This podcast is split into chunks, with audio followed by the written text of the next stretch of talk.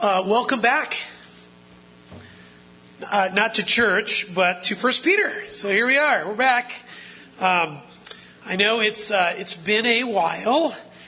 Uh, first week of June, actually, so almost three months that we've been away from First Peter. But I trust you have notes and maybe you've looked back uh, over them in preparation for uh, this very Lord's Day to get back into our study and you might not have remembered where we were, so I have my work cut out to help you get back to that place, but I'll do my best to uh, keep it pointed and succinct and uh, where we need to be.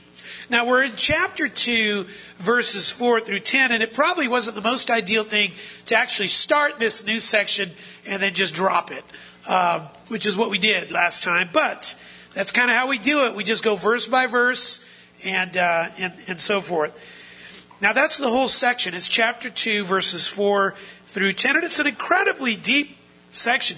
There is some unbelievably profound truth here, and I can promise and guarantee we're not really going to be able to really pull out all that is in here, but I'm going to do my best to at least give you the, uh, uh, the, the, very high highlights of it. Uh, and so that you could do your own study and going deeper. Now I say that, and actually, I don't know how many weeks we're going to take to, but we're going to be here for, for a while. In fact, we're only covering really just a half a verse um, this morning. And uh, so we're going to take our time going through this as we have actually 10 points to work through. And last time we worked through the first point. This morning we'll work through the second point. So you can tell, uh, if you do the math, we'll be here for just a, a minute, you know. Uh, now, some parts of Scripture for Christians has to do with what to do. And we, it's helpful. I don't know about you, but for me, it's so helpful. Sometimes for me, it's helpful for somebody to just tell me, hey, just tell me what to do, right? Just point me in the right direction. Help me to know how I should, you know, take the next step, where I should take that next step, and so forth. Commands, you know, the do this and the don't do that sometimes can be very helpful. And as it relates to salvation, some parts just explain it. Some are invitations to it. Our section that we have here has to do with understanding just what we Christians have when we talk about our salvation. Now, the analogy that we used last time was a diamond. Peter places Jesus Christ like a diamond on the black velvet. And at every turn, you can just see the sparkle, the, the amazing depth, uh, the brilliance of this cut of this diamond. You see it there, and, and it shows all the angles of beauty. And in a sense, in coming to 1 Peter 2, verses 4 through 10, that's what this is as we are going to take it and just kind of rotate it around to be able to show you all the many facets that are here as it relates to the privileges that we have as Christians.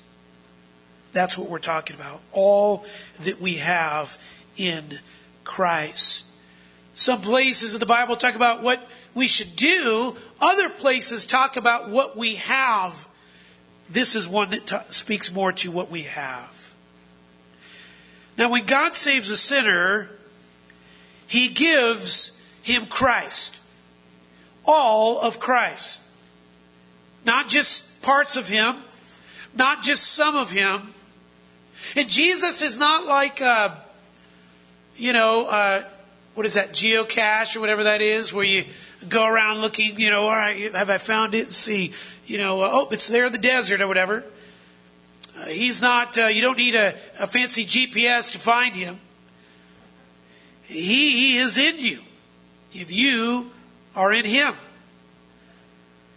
John 14, 20, in that day you will know that I am in my Father, and you in me, and I in you. Colossians 1:27 This mystery which is Christ in you the hope of glory. Galatians 2:20 it is no longer I who live but Christ lives where? In me. And when you have Christ, you have all of Him, not just some of Him. See? Now, why do I say that? Because that puts you in an advantage. If you have Christ, Jesus, who is not only your Savior, not only the one who has purchased your salvation, but the Creator of all things. Think about that. The Creator of all things. Let me help you think about that. You know, you'd be at the Grand Canyon and maybe you're with somebody. You say, they say, "This is wonderful. Look at this Grand Canyon. It's amazing. Look at this is just amazing creation and how all this is." Yeah, you know, I know that. And you know what? The creator of all of this, he's in me. Somebody might probably look at you like, "Well, that's bizarre. You're weird," you know. But that's true if you're a Christian. In other words, you think that's amazing. How about the one who made that? He's in me. Christ in me, the hope of glory. That's what we call a serious spiritual advantage. Now, talking about, we're talking about here the privileges of being a Christian. You get saved and you get privileges. If you're the king's son or daughter, you have privileges, right? I mean, you get you get to go to places you, that maybe other people don't get to go to, and you don't have to spend the money that they have to spend. You have the privileges. Galatians four, we get saved, and did you know it says that we become sons and daughters? Sons and daughters of God. See. How about what we studied last week in Flock, John 1? Do you remember this? Verse 12 as many as received him, to, to them he gave the right to become children of God. That's incredible. And Jesus is the king of the world, the king of the universe, and so you become his child, and you know, you get certain privileges. That's amazing stuff. And by the way, that's 1 Peter 2, verses 4 through 10.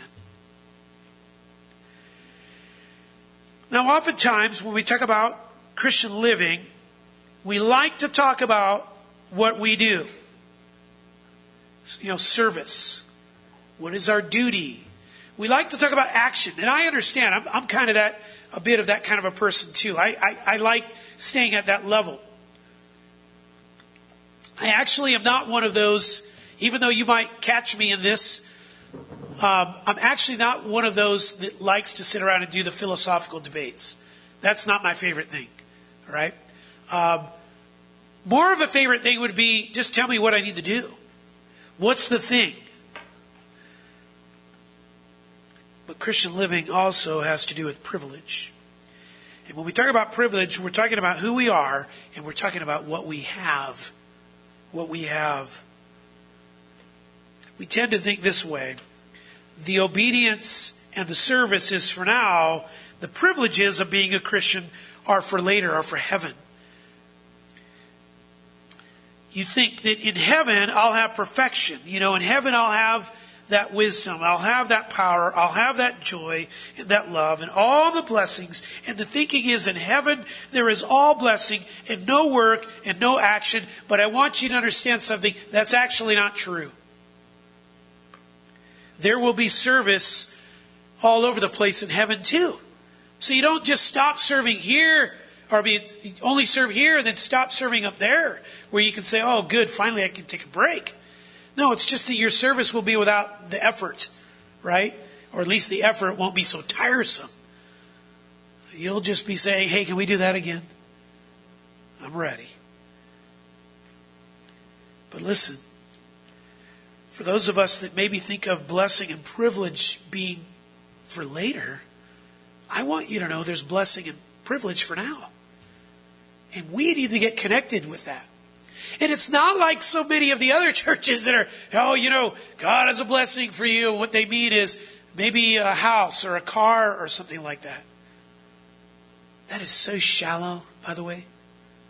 The kind of blessings and privileges we're talking about are much deeper than that. That's Peter's message.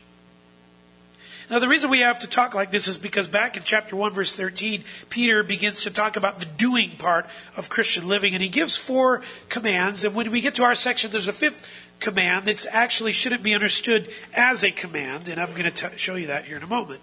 You know, he tells us things like already, gird your minds, right? Uh, get them tucked. Why? So that secondly, you can be holy. And he's already told us that. That's an action thing, right? Be holy. So that you can, thirdly, verse 17, conduct yourself in fear, that is, in honor, so that you might uh, be honorable, right? What is the mark of our salvation? Chapter 1, verses 22 to 25. Love for others. That's another action. And in chapter 2, verses 1 through 3, love for God is seen in love for God's Word. See? And so there he says, you and I should crave the Word. All of that is our duty. It's all what we do.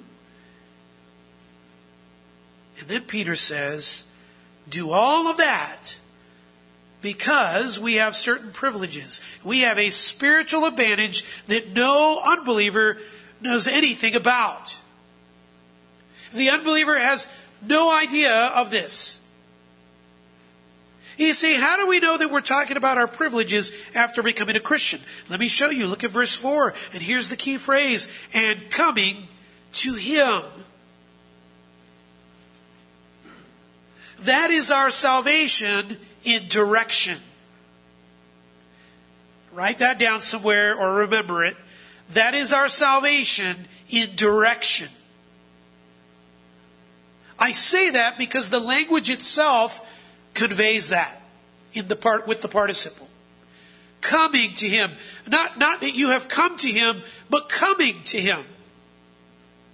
We've come and we still keep coming. You see? That's the idea. This is our salvation in motion. You came to Christ and you still come to Him. In other words, that is the direction of your life. Coming to Him moving to Him. Matthew 4, John chapter 1, Jesus said, Follow me. Follow me. How do you know you're a leader? Because people are what? Following you. You look, you look behind, you don't have anybody following you, you're not a leader, okay? Follow me. And what he meant was that salvation was coming to that understanding in life that it is a constant following him. Going his direction. You come to him not just to get salvation, but to enjoy the privileges of that salvation in constant movement. And that's the idea. When you and I come to him for salvation, we get these privileges and we begin to live in them. And so, in a sense, this is really the thing that uh, you want to place next to every action that we're called to do. Place the privileges that go right with them. Now, follow this. Verse 4 is really Peter introducing this whole thinking on our Christian privileges, our great spiritual advantage. When you come to Jesus Christ for salvation, verse 4, you are coming, look what it says, to Him as a living stone. Now that's a weird thing to say. And in fact, did you realize that really in the, all of the New Testament, it doesn't really talk about Jesus a whole lot this way. It's uh, it's a very unusual way to talk about. It, uh, it, it does. The Bible does talk about him being a rock. Talks about him being living water. But it doesn't talk about him being the living stone. It's a very unusual thing. When you think of a stone, you think of something that is uh, that has no life in it. You think of something that is hard and uh, can be used as an instrument, but not a living stone. It doesn't have life. Stones don't have life in it. Maybe they do if you're, you know, if, if, you're if you're talking about a C.S. Lewis book or something, or or uh, you know, Lord of the Rings or something, The Hobbit, stones that maybe could come alive. But in real life, stones don't live. And so this is a strange statement is, I mean, we can work through it though. I mean, is Jesus a stone? Is he a rock? Yes, he's the rock, right? I mean, and he tried to show, we tried to show you that last time in the Old Testament, the Messiah was connected to this, this stone to come. Psalm 118 says, uh, a stone of stumbling, a rock of offense, and Ezekiel 36, and even Genesis 49. In Genesis 49, it says he's the shepherd, the stone of Israel. Many other passages in the Old Testament that refer to him as the stone. The Messiah is a stone, the Lord's stone. But notice, a living stone. And I would have you understand this. The reason why this is a very important analogy is because as a stone doesn't have life, this one has life, and his point is something gave it life something that should be lifeless has life, and that tells us he's, he's really thinking of the resurrection here. Dead but alive. The stone tells us he is strong. He is a foundation, our foundation. Living tells us this is a living thing, a living foundation. Psalm 18, not just any stone, but the cornerstone. That's the main stone that aligns the other stones. If you're building a house, especially back then, the way they built it, you place that cornerstone right there so that you can align all the other angles. And that's what Christ is. He's the alignment for everything. Listen, He's the alignment for our life, isn't He? See, man, which, you, you, maybe you think to yourself, what, what should our life look like? Well, make sure it's aligned by Christ. Look at how he lived. Look at the words that he says and align yourself accordingly, right? So Jesus is that stone, the main stone that aligns all other stones in making a building. I agree with John MacArthur when he says, so we come to him who is the Messiah, the living stone, the cornerstone, and the great spiritual kingdom that is God's, that is that God is building. End quote. That God is building. So God takes this cornerstone, Jesus, and he begins to build his building with all these other stones. And this cornerstone is a living stone. There are so many directions that we could take this. We could talk about strength. We could talk about stability. We could talk about solidarity. We could talk about unbending truth. We could talk about being firm and immovable in your doctrine, being sound. Notice another thing, verse 4 rejected by men. That's always been the story since Jesus came, right? Men, by and large, reject him. And before salvation, for us, we rejected him too. We should never forget that. But notice in verse 4 we might have rejected him, but notice in verse 4, that doesn't matter because Jesus is choice and precious in the sight of God. You see how, see it put together with that? He might be rejected by men, but for God the Father, that doesn't matter because he's choice and precious in his sight. God has chosen him, so it doesn't matter that men have rejected him. We have such a wrong view of the Messiah. We think that he stands at the door with his arms kind of open, going, Oh, who, we, or, or even raised, please pick me, please pick me. To all the people who have rejected him. That is the wrong picture.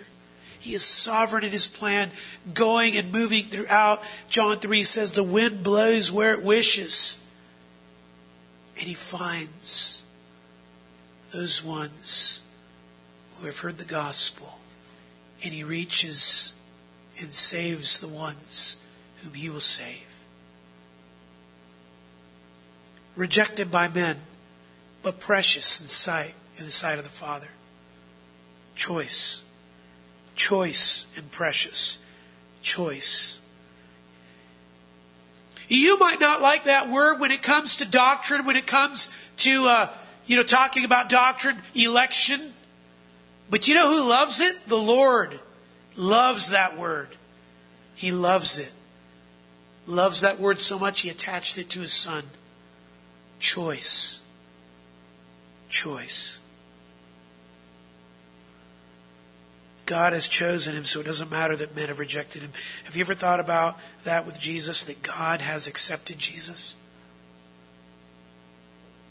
God the Father has accepted God the Son. You say, why make a big deal about that? Because Isaiah 53, when Jesus went to the cross, it says he was smitten of God and afflicted. He was crushed by the Father. And verse 10 tells us it pleased the Father to do so. In other words, the Father rejected him. So not only rejected by men, but by the Father too. But then the difference is now the Father calls him choice and precious. Why? Because he accepted the death of Jesus on the cross as payment for our sins. And we can say, just like we just sang, it is finished. He raised him up to become a living stone. So that when we say he's a living stone, what we mean is God has accepted his death, his substitute death, as payment for you and I, and as the thing that allows for you and I to go to the Father. No wonder Jesus could tell that poor adulterous woman at the well I am the living water who gives you a drink that will never end. Because even though he would die, yet he would live.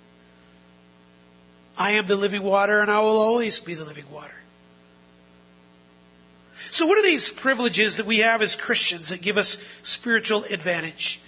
Let's take a look at the first one again and remind ourselves. First one, union with Christ. Look at verse 5. You also,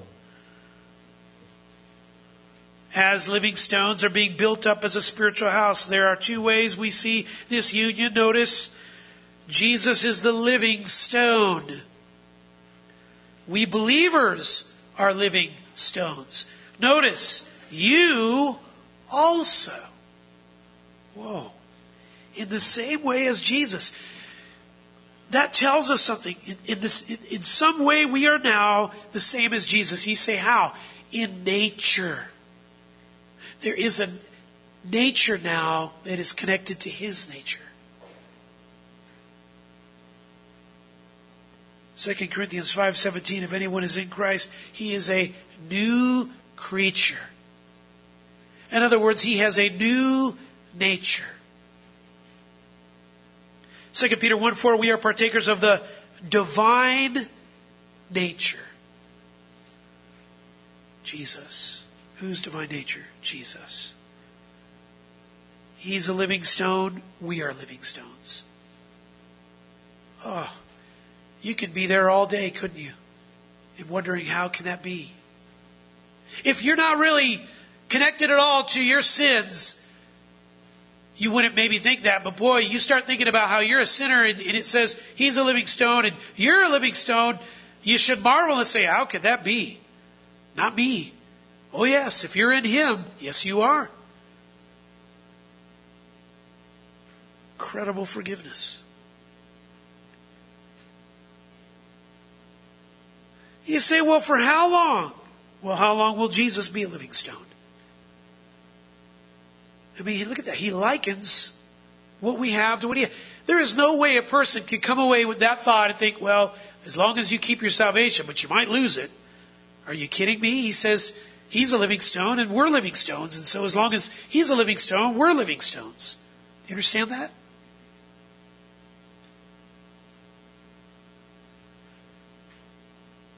Well, how long will Jesus be a living stone? Stones have no life, but his, his one does, and he has resurrection life forever, and so the same with us. Now, what that teaches is union with him. Union with Christ. But there's a second thing here that we are being built up as a spiritual house, and that's also connected to union. What does that mean? What house? Temple. The temple. The house of God. Now what, what did God do in that house? Well, he dwelt there, right? We can, you can read about that. First Kings 8. You know, the glory of the Lord dwelling there. He caused his presence to be there. To be where now? What are we talking about in that house? What are we talking about? He caused his presence to be there. That's us. And you remember we showed you that from 1 Corinthians 3, the same thing in 1 Corinthians 6, verses 17 through 19, that we, the church, all these collection of these living stones that make up this one amazing edifice that's living. 1 Corinthians 3 calls us the building. And that's what he has in mind. Now, what's all that imply? That there is a vital connection. Union means that He is working in us, through us, with us, serving through us, speaking through us. It's just an incredible privilege. And that brings us to the second privilege that gives us the spiritual advantage. Number two, access. Access to God. We have access to God. Look at verse 5. A spiritual house for a holy priesthood to offer up spiritual sacrifice, accept, sacrifices acceptable to God through Jesus Christ. Now, I'm calling this privilege access to God because this verse basically makes the point that all believers, that when they are saved, are made priests for God. I grew up a Roman Catholic, and when I came across the, this verse, it rocked my world. Uh, are you saying that I'm a priest? Yep. That's what it's saying. All right. So I went to my priest and said, I no longer need your services. I have a priest. I am a priest. The Lord says I am. So don't need you. In fact, I serve the great faithful high priest. I really don't need you. I have all I need in Christ. We are given a priesthood. That's also what it says here. Given a priesthood. Now listen, an unbeliever has no access to God. So many try to pray to Him. You know, they say things like, uh, just send one up. Or they, even if someone has some extra need, you know, maybe a person is ill or hurt severely, and I've seen this, sending prayers to you, and I think, to them? Are you praying? To, it's so confusing. Are you praying to them? I hope not, because I think they need you to pray to the Lord who can help them. You're saying you're praying, you're sending prayers to them. It's the weirdest thing. Sending prayers your way. Now listen, talk like that only tells us you don't have access to God. If you did, you wouldn't talk like that. The Bible says that a person who is not a Christian stands at a distance from God. Isaiah 59, your iniquities have made a separation between you and your God. There's distance, right? That's the relationship between the unbeliever and God. Somebody very close to me many, many, many years ago called me up. Mike, I need to meet with you. Sure, let's meet. So we got together. I had shared the gospel with this person many years before that. And this person said, You know, when I pray, I feel like there is, like I'm just sending words to the ceiling. And there's this great distance, the void in my heart and life. And I said to this person, There is. Isaiah 59. It's because you are separate from God. You are. You don't know Him. But you can. You can know Him. And we went through the gospel. Now, because I had access to God, I could tell this person how to get access to God. See? No wonder the guy in Luke 18 was standing some distance away, unwilling to lift up his eyes to heaven, and he was beating his breast. I mean, he understood that's the position of the unbeliever. Far away from God, no access, not allowed in, worse, dangerous to go in. For the unbeliever, there's always a sign in front of heaven. You know what that sign is? You, you might think, and this is probably the, this is probably bad evangelism if this is how we, if you and I think this way, and I, probably there's a lot to think. You're welcome. All are welcome. But the truth of the matter is, the sign actually that stands before heaven is not all are welcome. The sign that, that is in front of heaven is danger, keep out. You say, well, that's not very inviting. No, it's, it's not. But it's like what the Lord did with Adam and Eve when he put the angel with the sword. Okay, if you're going to give somebody a sword and protect it, you're wanting them to stay out. You can't go back into Eden. Why? Because it's dangerous for you to go back in there. Why? Because the tree of life is in there. Shouldn't I go to the tree of life? That sounds like a good tree. No, you're in sin. If you go and you eat from the tree of life, you'll forever live in your sin. You understand that? Now, the reason why it says danger, keep out is because you'll die if you go in there with your sins. See, you'll stain up heaven. You're going to be that guy. And heaven is perfect. So why would God allow you and your sins into perfection there in heaven?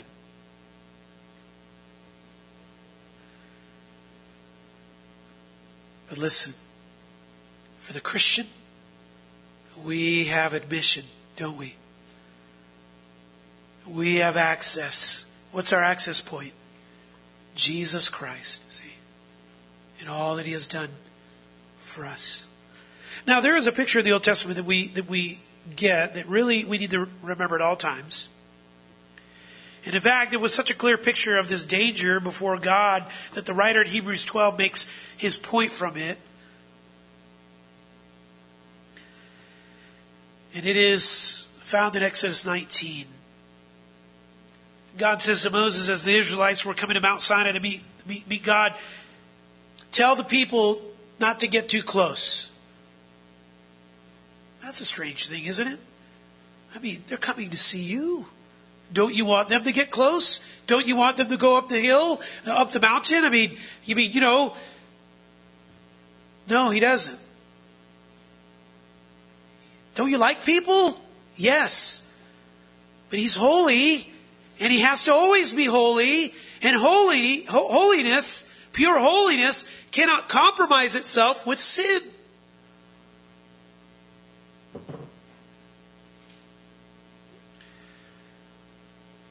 Tell the people not to get too close. He said this three times, even to the priests. In other words, God is dangerous, keep your distance. This is a holy place. This is the presence of the Lord. See, I mean, so not even the Israelites as God's people were given access to God. Nobody has it. But you know who gets access to God now? Believers do. Christians. The temple veil separating all people from God has been torn in two when Jesus died on the cross, right? So there's access. Hebrews says, when you come with the blood of Christ. Now, will you notice the key image in this point in verse 5? priests or priesthood. Look again here. A spiritual house for a holy priesthood. To make spiritual sacrifices acceptable to God. Now, this is where we get the idea that all Christians are priests. We all have a priesthood, the believer priest, right? And I'll tell you, beloved, all of us could nod our head, right? Go, oh, but believer priest. Yes, that's great. Thank you for telling me that. And then you go tell your friend, Did you know I'm a believer priest? And they say to you, Well, what does that mean? And you go, I don't know, but that's what I am. Amen? Amen. All right, here we go. Hebrews 4. Let us draw near to the throne of grace. I'm a priest as a Christian, but what does all that mean? What does it mean? Does it just mean that you can enter in and that's good and that's, and that's all there is? I think for most of us, we haven't the slightest idea of what it means to be a priest. But we're excited about it, you know? Well, you got to understand then a few things about the Old Testament priests. That's our analogy here. Now, again, our priesthood is nothing like the, the one from the Old Testament in a sense. I mean, the message was clear all over the place keep out. Don't get too close. Submission is limited. Follow the rules. Be clean. Watch yourself. Stay at a distance. Eat the right food. Drink the right drink. Make the offerings the right way. Wear the right clothes. And so forth.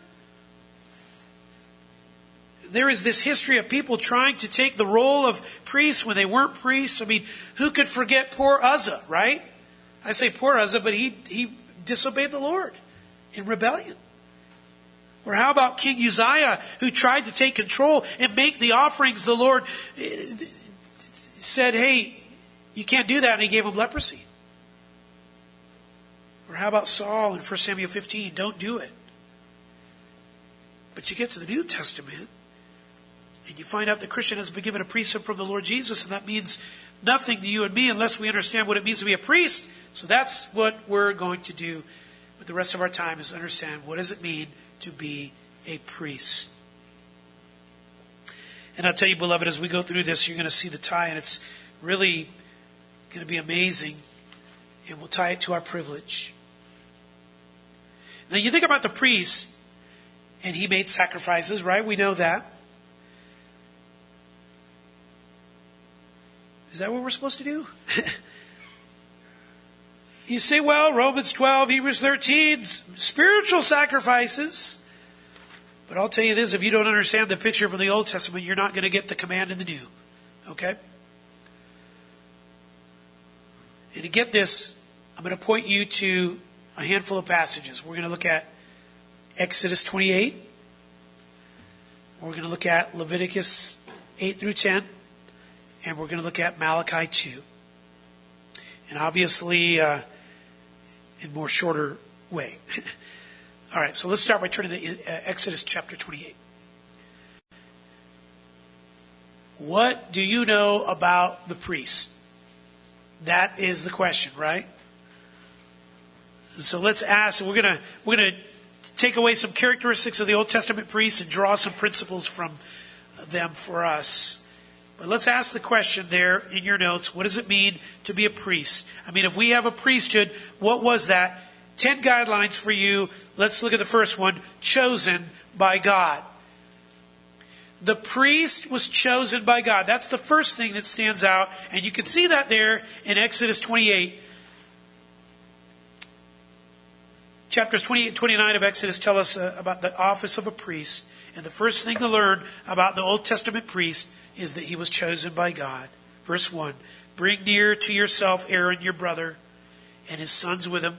Now, this is Israel just getting started with herself structurally. Bring near and his sons with him from among the sons of Israel to minister as priests to me Aaron, Nadab, Abihu, Eleazar, Ithamar, Aaron's sons. Now, the first thing to see here is that there were no applications for this thing. Okay? No volunteers. You say, well, but maybe that's just kind of how they did it. No, later on, remember, they say, hey, any volunteers for bringing stuff for the temple? gold and all that kind of stuff. They didn't make them do that. Here, though, he says, nope, there are people that are chosen by God to do this. This is God choosing whom he wants to be priests. And so the first thing is that the priests were chosen by God. Now you could call this an elect privilege. An elect privilege. You know what? Our priesthood is like that too. Isn't it? 2 Timothy 1, verse 9. Who has saved us and called us, not according to our works, but according to his own purpose and grace granted us in Christ Jesus from all eternity. So there you go again, banging the drum of election. Listen, I didn't write those words. He did. Or how about 2 Timothy 2 verse 10? For this reason I endure all things for the sake of those who are chosen. Jesus said in John 15, 16, You did not choose me, but I chose you. Now, as you're thinking about that, we need to learn something about God choosing his priests. God chooses his priests from the tribe of Levi. You say, who's Levi? Well, he was one of the 12 sons of Jacob. And remember, the 12 sons of Jacob, we got the 12 tribes from them. And so this is a tribe, Levi. See, what was Levi like? I want you to listen to this from Genesis 49 and mark this, verse 5. This will give you an insight into the, the tribe that, from the tribe of Levi that Jesus, or that the Lord God chose his priests from this tribe. This is Jacob's last words about his sons. Simeon and Levi are brothers. Their swords are implements of violence. Let my soul not enter into their counsel. Let not my glory be united with their assembly. Because in their anger they slew men, and in their self will they lamed oxen. Cursed be their anger, for it is fierce. In their wrath for it is cruel. I will disperse them in Jacob and scatter them in Israel. He says that about Levi. Let me summarize here. What was Levi like? Violent, not a guy you should get close to, self willed, angry, cursed by God, fierce, filled with wrath, cruel, and God said Levi's future will be a scattered one. God chose him. God chose from that. Huh. Now listen. God chose people from that tribe to be his priests. He chose violent men, self willed men, no good, rotten men. Why? God chose people from a tribe known for all of that stuff. And, and, and by the way, doesn't it say that this is a cursed tribe? Yeah. He chose a bunch of sinners. You say, why did God do that? You ready for the answer? Because He always does. It's what He did in choosing you and me. I mean, we would never do that because we don't have the power to transform, but God does. If it's a, you and I, we would stand up in our self righteousness and go, oh, not that guy. Oh, no. Don't even let him in the door.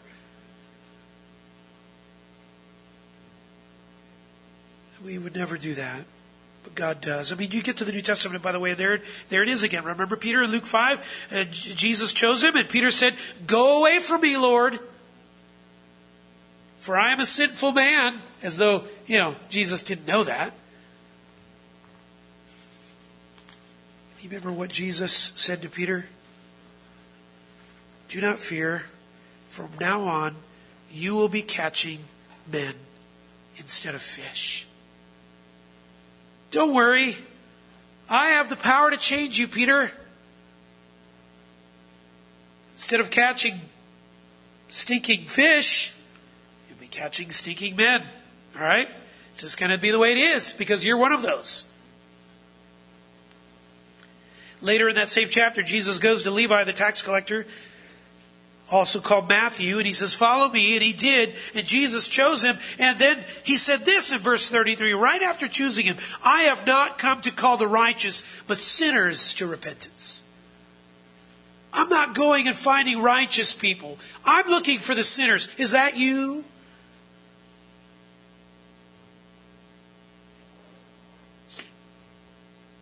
Jesus chooses bad guys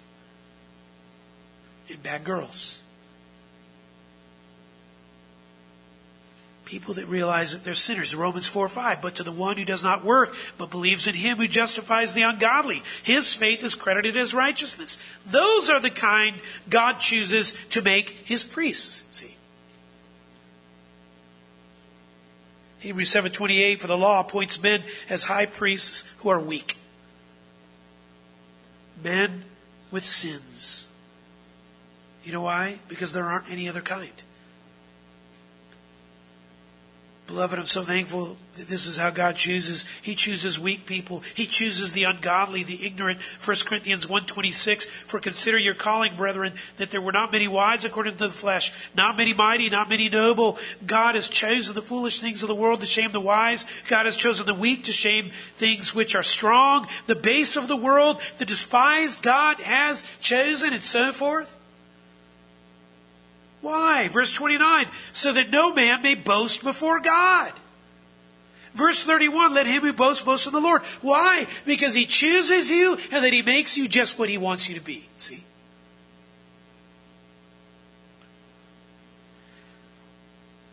So, that's why God did it that way, to make you a boaster in him so that's the first thing we learn about priests. Chosen by God, even though sinful, even though violent and cruel and prideful and even greedy, like Levi the tax collector. Number two, second, what you could call characteristic of a priest, cleansed by God from sin. Cleansed by God from sin. What was an Old Testament priest like? Chosen by God, but second, cleansed by God from sin. Go to Leviticus 8 to see this one.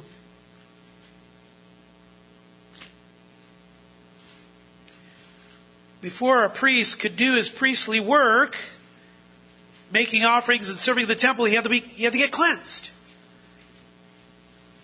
So look at verse 6 here of Leviticus 8. Then Moses had Aaron and his sons come near and wash them with water. Now, what was that all about? Some type of ceremonial washing, right? Well, it was an outward symbol of an inward need for a soul an outward symbol of the inward need, right? What? Cleansing of sin. And then you have these garments that he had to put on and the breastpiece with the Urim and Thummim and these stones that somehow were connected for them to determine God's will and so forth. And the holy crown. And then in verse 10, the anointing oil and all that.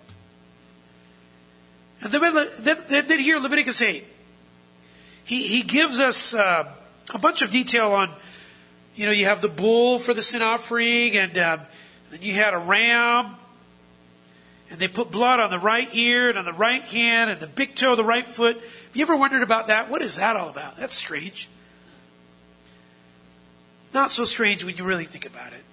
First of all, it's on the right side. Why? That's the, that's the side of strength for most people. But I believe what he's saying is atonement for sin so that you can hear God speak through His Word, okay? So that you could serve God through your hands and so that you could walk with God with your feet. So that you're cleansed to be able to do those things. Cleansed so that you can have service and hear the Word and feet to walk with God. Listen, every priest had to have that. Now, there's not a tough connection to make here. You cannot be God's priest without it. And you look at the New Testament, and that's true of us, right? I mean, what happened at salvation? Cleansed from sins. Sins washed away. John 13, 8, Jesus told Peter, if I do not wash you, you have no part with me. And what's interesting is later in verse 10, Jesus explains this to Peter. He who has bathed needs only to wash his feet, but is completely clean. And his point, when God saves you, he bathes you in the forgiveness of, of the blood of Christ, and after that, you only need the spiritual foot washing to keep you clean in your walk, see? But the point of it is the constant need of being clean. That was true of, of the priests. How about Titus 2 verse 14, who gave himself for us to redeem us from every lawless deed and to purify for himself a people for his own possession. Just like the priests, but this kind is spiritual. Later on in chapter 3, talking about salvation, he says this in verse 5. Titus 3 5, He saved us not on the basis of deeds which we have done in righteousness, but according to His mercy by the washing of regeneration and renewing by the Holy Spirit, wash in His blood. So that's necessary for God's priests. Number three, a priest was clothed by God for service. Clothed by God for service. Have you ever noticed that they, they wore strange stuff? Back to Exodus chapter 28, verse 2. You shall make holy garments for Aaron your brother for glory and for beauty. And So you had all the pieces and the color and, and, and, it, and its particularities and lots of beauty, lots of structure. And then you have verse 42, which is fascinating. You shall make for them linen breeches to cover their bare flesh. They shall reach from the loins even to the thighs. Now, what is that? Well, I got to tell you, that's to cover the organs, okay? Cover the sensitive spot. It is, actually. It literally is. That's, where, that's why it says bare flesh. In other words, your clothing is not just for beauty, but it has a practical deal. It conveys modesty, conveys uh, a sense of propriety, uh, a purity. Leviticus 8, 7, same thing, all the pieces of clothing with purpose and so forth. So, what's the takeaway here? All other garments and pieces were, were, were put to, together to make this statement. We dress for identification and purity. We identify as those that belong to the Lord and we're pure for Him. We dress to make a statement of separation. By the way, nobody dressed like them.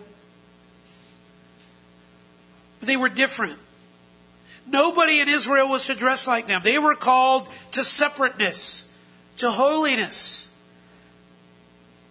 They were clothed in such a way that it was clear they belonged to another. They belonged to God. They were representing Him.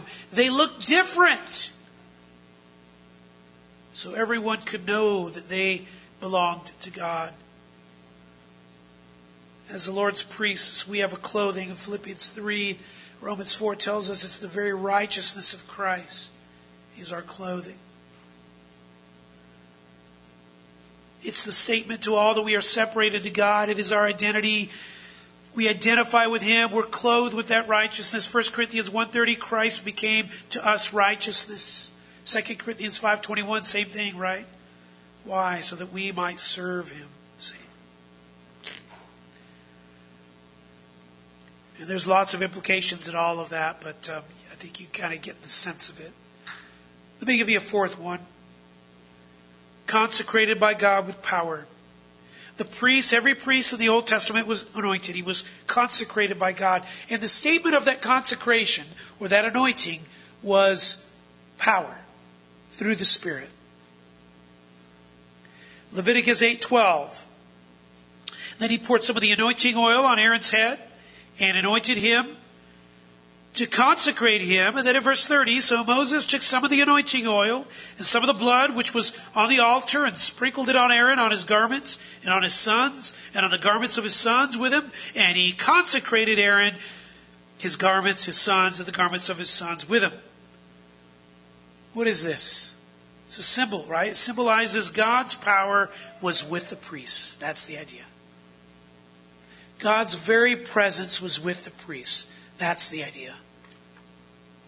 I mean, that's why men like Ahab and First Kings wanted to hear from the priests because God's presence was with them. And you'll notice there was always respect for the priests because they saw them as people that came with God's presence. For them, for so many people in Israel, was very superstitious. But there is a connection with that. The Lord did want them to respect and honor and revere Him by revering his priests. You read Ezekiel 36 about the new covenant, it is clear we are anointed by the Spirit at salvation. Did you know that? He comes to us and in us and keeps us and makes the very presence of God at home in us. John 14 says that. In fact, mark these two verses down. 1 John chapter 2 verse 20 and 27 which speaks of that anointing. And it's not like you think sometimes we think oh you know you know um, hand on the head some type of maybe beam of light that comes on you and and you're like get changed into something else. I don't know. That's not it. The anointing that 1 John 2:20 and verse 27 speaks of is the Spirit who abides in us, the Holy Spirit. So when did that start happening? At salvation. And the Holy Spirit in making his home and presence in you, and dwelling in you, Romans 8 says, he doesn't come and go in you. He is in you as a pledge, 2 Corinthians 1, Ephesians 1:14.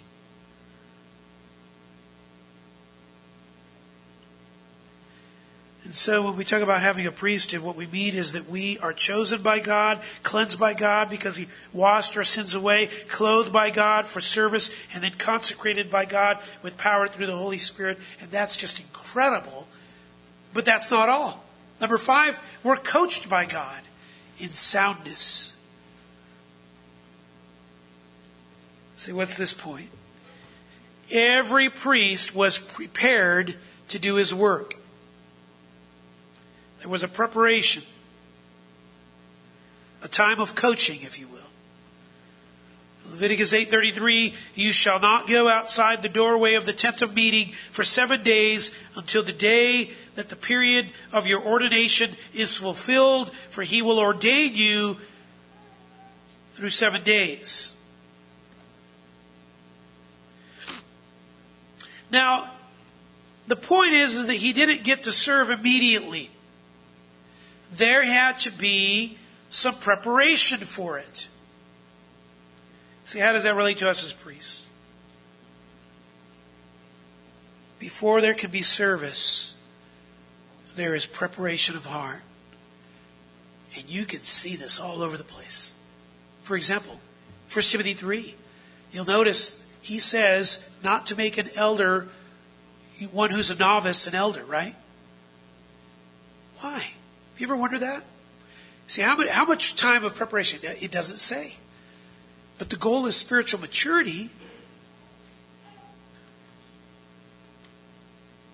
And even Paul, you read about in Galatians 1, he went to Arabia to be taught by Jesus for some, some period of time. Some, some scholars think it could have even been as much as 14 years of preparation.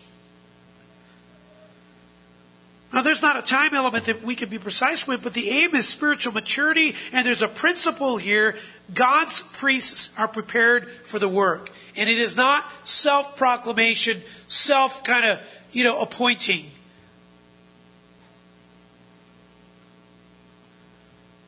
There's preparation working through the heart and into the mind. And no wonder James says in James chapter 3, verse 1, you know, let not many of you become teachers, for we incur a stricter judgment. Don't be too quick to, be, to want to be a teacher. Preparation before practice. Student before service. Let me give you the last few here. Number six, commenced for obedience. Leviticus 9 is the ordination, and you get to Leviticus 10, and I'm going to give you the super short version. Remember Leviticus 10, where they've all been ordained, yay, and they come together, and you have Nadab and Abihu, and they go in, and it says to do what they were supposed to do as priests, and it says they offered up strange fire, and the Lord took their life. In fact, fire came and consumed them. What a tragic thing, moment for Aaron, their dad, to see this. See, what was the strange fire that they offered? We don't know. But the Lord did. And that's what's important. And what do we take away from that? The priest was called to obedience. He was called to a higher standard than the world. We can't be like the world. Our standard is higher. The priest's call is obedience to God. That's our call as believers. That's 1 Peter 1.14. The church today gets this confused. It thinks that when we call people to obey the Lord, that we are being legalistic. We, listen, we actually represent the Lord when we do that. When we obey Him, we are never more like Him especially when it is, it is an obedience from the heart. Let me give you number seven. The priest was committed to the Word of God. He had a high view of the Word of God. Malachi chapter 2, he makes this point. He says, in verses 1 through 5, he says, There's so many of these priests that are just not honoring me, acting like the true priests, like they need to be. And so then he gives them a list of what true priests are like. Verse 6 True instruction is to be in his mouth, and unrighteousness not found on his lips. A true Levite, Levite was one that had true instruction in his mouth, God's word in him. And so he's committed to the word of God, and that's the mark of God's priests in the New Testament. That's what makes us stand out as priests. The priests took God's word seriously. Number eight, you could call this clarity from his walk with God. Malachi 2 6. He walked with me in peace and uprightness. An Old Testament priest had a clear walk with God. As priests, we have a clear walk with God in intimacy and love and joy in serving Him in prayer. Number nine, the Old Testament priests had consequence with sinners. So what do you mean by that? Impact. There was there was impact with the sinners. Malachi 2 6, and he turned many back from iniquity. In other words, the mark of a priest is as salt and light. Salt and light with sinners. He was the godly influence. They were to have impact on unbelievers, and so are we.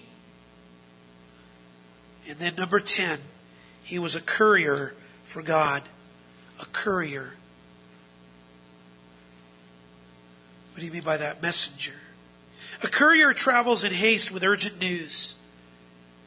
And so Malachi 2 verse 7, for the lips of a priest should preserve knowledge and men should seek instruction from his mouth, for he is the messenger of the Lord of hosts. The priest is. That's why we don't just say Well, go see the pastor because he has the message for you. Listen, every priest is a messenger for the Lord with urgent news. What news is that? The gospel, Romans 1:16. Now, last thing I want to point out to you, and this is where we're going to start next week. Romans 12:1. No wonder Paul could say this, and maybe you'll look at this a little bit differently now. Therefore, I urge you, brethren, by the mercies of God, to present your bodies a living and holy sacrifice, acceptable to God, which is your spiritual service of worship. What is he saying? Your priests act like it. That's what he's saying. Your priests go and act like it. Then we talked about the privilege and what the priests were. Next Lord's Day, we'll, we'll, we'll touch a little bit on what they do. Um, and when we put it all together, you're going to understand what an incredible privilege this is. We're priests. If you know the Lord, you are a priest. And that is, uh, it's pretty awesome. Thank you. Thank you, Father, for doing that work through Christ. Let's pray. Lord, we just want to thank you. Um, we can't take credit for it. We can't point to our own glory. We can't think to ourselves um, that that means we're special because of anything that we have done. It's all you, Lord, and we love you. I pray, help us to get in touch with this priesthood that we have. That it might not, that it might be something that we understand it, Lord, in the way that you want us to. Help us to be faithful. Use us for your kingdom. And Lord, may it all be done out of a love for you. Help. I pray for that if there are any here that don't know you, Father, you would put it in their mind and heart to be turned to you and to cry out to you so that they can actually see that there is an entrance into heaven because of what Jesus Christ has done on the cross. Pray for this in Jesus' name. Amen.